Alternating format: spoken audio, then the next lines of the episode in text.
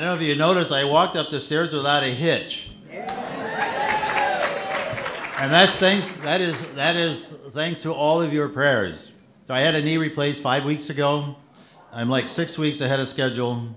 So the Lord has blessed me, but I think it really has come through, you know, a body that can, you know, I'm an overachiever, so that's part of it. But, but I think the most important part of it is because of all the prayers that I've received across the diocese. So I deeply appreciate that. So thank you. Keep it up. Just a, a, a note to, to keep it going. I'm going to have the other one replaced. And so in the near future, so um, just keep me in your prayers and probably till the end of the year. and that's just for my body. And then you can continue on after that for my ministry as well.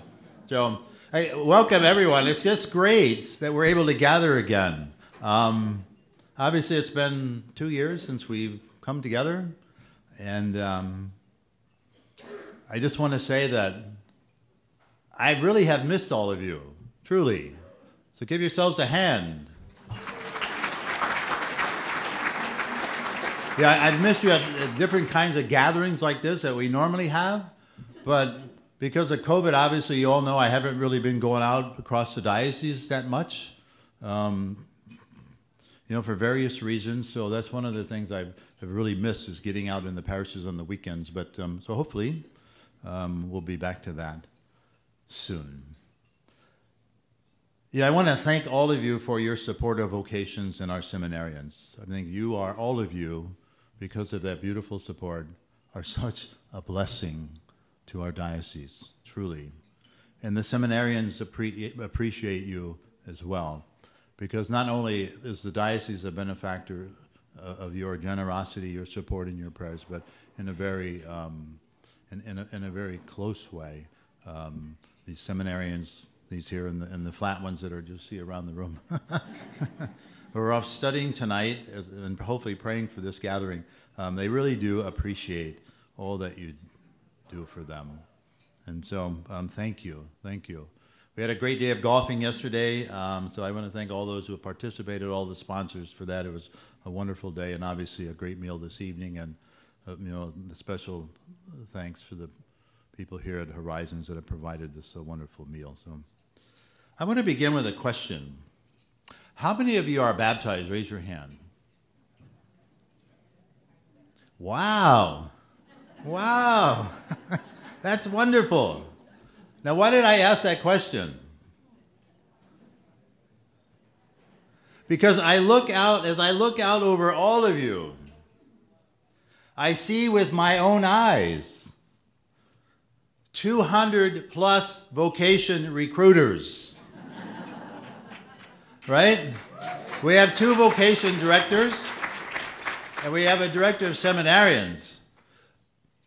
Father Bill talked about they're like, they catch them, they put them in the water, and then he puts them where they need to go, right? But how do they get in the water in the first place? Well, they get in the water in the first place through vocation recruiters. How, have you, how many have been baptized? So you're a vocation recruiter, right? You maybe never thought of yourself as, as that. But whether you realize it or not, you are baptized into vocation work. And all of us, Christians, Catholics, the only choice we have is whether to want to live out our baptismal call, this life in Jesus, sharing in Christ's saving work. Right? What was part of Christ's saving work? other than inviting people to follow him, right? And in particular, inviting men into an active role in this new church that he came to establish, that you and I, all of us, have inherited, right?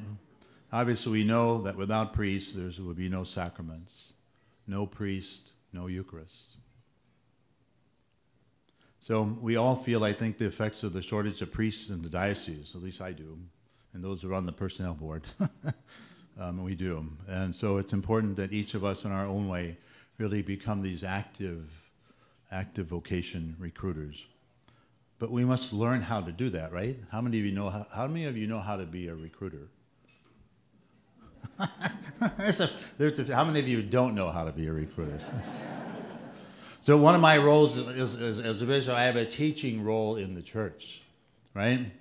So I'm going to teach you tonight how to go out and recruit. Are you ready? Yes. Ready? So what I'm going to share with you are a few effective habits of vocation recruiting. These are not my original thought. I just want to put that out there. But they're good. I like I like them anyway. But I ran across them and I thought they would be worthy as, as, as the teaching figure of the diocese, I thought it would be worthy of sharing them. So listen carefully. One habit, the first one, is putting the Eucharist at the center of vocational work. In other words, we all should be spending time with the Lord in prayer, in front of the Blessed Sacrament if possible, asking for a fruitful harvest. So put on your mirror when you go to bed tonight, Lord, please give the diocese of Davin, or Davenport, the diocese of, that's like where I became, that was like 20 years ago. the diocese of Saginaw, make it fruitful for vocations, right? Asking for this fruitful harvest. In other words, pray and pray and pray and pray some more. That's the first, I think, and most important thing. The second habit is invitation. Let me share with you a survey from the U.S. bishops. It's kind of a little study that was done because it pertains to all this. 78% of those being ordained began considering the priesthood after an invitation to do so from a priest or someone else. 78%. Think about that. 78%. so we know invitations are important. I shared with you two years ago at this banquet how life changing an invitation was that it impacted my life, that led me down the path to priesthood, and actually it's, it's led me to being in front of you this evening. So invitations are important. Never, ever, ever underestimate the value of an invitation. It's not complicated.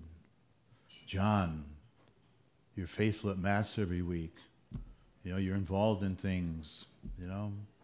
Have you ever thought, I mean, I see qualities in you that you would be a good priest. Have you ever thought about the priesthood? Now, how hard would that be, right? There's people, there's young people in your parishes that fit that description.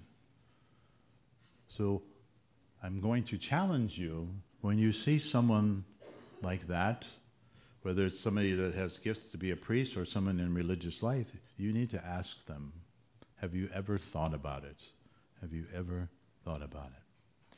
The third thing is regarding, um, well, let's put it out there this way faith filled fathers are important. Faith filled fathers are important. There are, there are exceptions, but the general rule is that priests come from committed families in which the father has a very active role in the family's faith life and spiritual life. Friends, this cannot be overstated. In fact, studies show that if fathers are active spiritual leaders in their families, they're active spiritual leaders in their families, their children are 80% likely to remain in the church. 80%. That's pretty high in the culture in which we live today, right? If they are not actively involved as spiritual leaders in their family, they are only 30%, their kids are only 30% likely to remain in the church. In other words, 70% likely to stop practicing their faith. So we see clearly how important the role of a spiritual father is within a family. And it could be a spiritual grandfather too. It's not just the father, you know. But are, are we we bring raising our kids around with a real spiritual dimension to their lives in, in a secular culture in which we live. It's a real challenge. But I know you're all up to it because it's part of your role as a vocation recruiter, right? Don't forget that. And this is more the second, this fourth thing is more regarding the priests. Oftentimes, vocations happen because there's interaction with priests. So, if the priests take time to engage the young men in their parishes, it's high, it highly impacts their decision to discern the priesthood. Right? So, my dear fathers, we have a lot of work to do, don't we? And then the, the fifth thing that they mentioned in this article was the attendance at World Youth Day. Um, World Youth Day has had a has had a, a dramatic impact on vocations all across the country.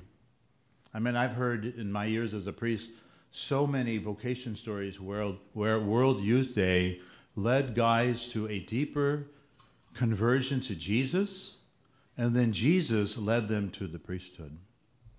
So it's really all about leading others, asking the Lord to lead us ourselves through our own personal conversion, but helping to facilitate in some way, um, you know, a conversion of others. But only, obviously, the, only the Lord and the Holy Spirit can do that. So, but anyway, these are just a few important, effective habits of vocational recruiting. You got it? How many of you took notes? so, so now that you know you're all vocation recruiters, I mean, this is not really new information, um, as I said, but so all of so all, all of you can this is what you can do for me. A huge favor. Right? And the diocese. So are you willing to help? Okay. That's all I'm asking. Four little things. The first one is pray for vocations. I know you are, but I know some of you are not doing this every day. Right? Be honest. I'm not doing it every day. So if I'm not doing it every day, truth be known. So pray for vocations daily, okay? And then invite young men and women whom you feel have the gifts, talents, and disposition for a vocation to the priesthood or consecrated life. Ask them to think about it. And then let them know that you will be praying for them. That's, that's an important part of it, too. Well, Johnny, have you thought, everybody thought about a priest? No, good. Well, I'm going to be, instead of ending the conversation, I'm going to be praying for you that the Lord reveals to you what He desires for your life. What does that do? Hopefully, it encourages the person you're speaking with, but it also helps them to realize how important prayer is, and that now they have someone whom they may know or may not know very well actually praying for them because you have told them that, and then carry that out. And then find ways to help engage young people in their spiritual life. I think it's important. And this is the last thing. Finally, share with them your own faith story. Right? Why is that important? Our faith, when we share it with others, inspires others. Right? It affirms other people's faith. Right? It's important. Share your own faith story whenever you can. Get in spiritual conversations around the, around the dinner table. Get in spiritual conversations with your friends out at a restaurant around dinner. It's not hard, you know. Let them know where how God is impacting your life. And that will inspire others to perhaps to think about God a little bit more. But more than that, to think about, yeah, the Lord has, as I think about it, the Lord has really impacted my life in ways I really never don't think about too often. So it's important. It'll inspire others. You know, in the words of St. Peter, always be ready to give an explanation to anyone who asks you for the reason for your hope and do it with gentleness and reverence. Amen? Amen? Okay, that's it for me. You know, but it is my understanding that we now are, going to have a little bit of entertainment. Um, I don't really know all the details. I know some of the details, but in some ways, to me, it's still a great mystery. So we'll all enjoy this entertainment together. All right? And so God bless you all. It's great to be with you.